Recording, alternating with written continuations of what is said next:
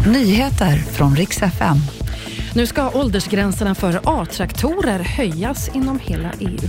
Och så ska det handla om prins Harry som förlorade rätten till ökad säkerhet. Vi ska börja med en 66-årig man som har kartlagt militära anläggningar i Sverige.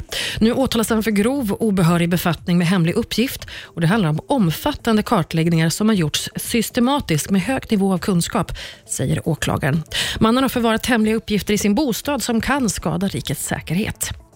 EU har röstat om att höja åldern för körkort för A-traktorer från 15 till 16 år som en del av EUs jobb för att öka säkerheten i trafiken.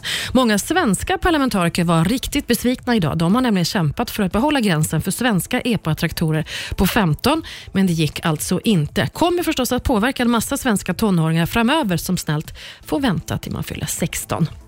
Och Prins Harry han förlorade i domstol. Det handlar om hans säkerhetsskydd när han befinner sig i Storbritannien, rapporterar BBC.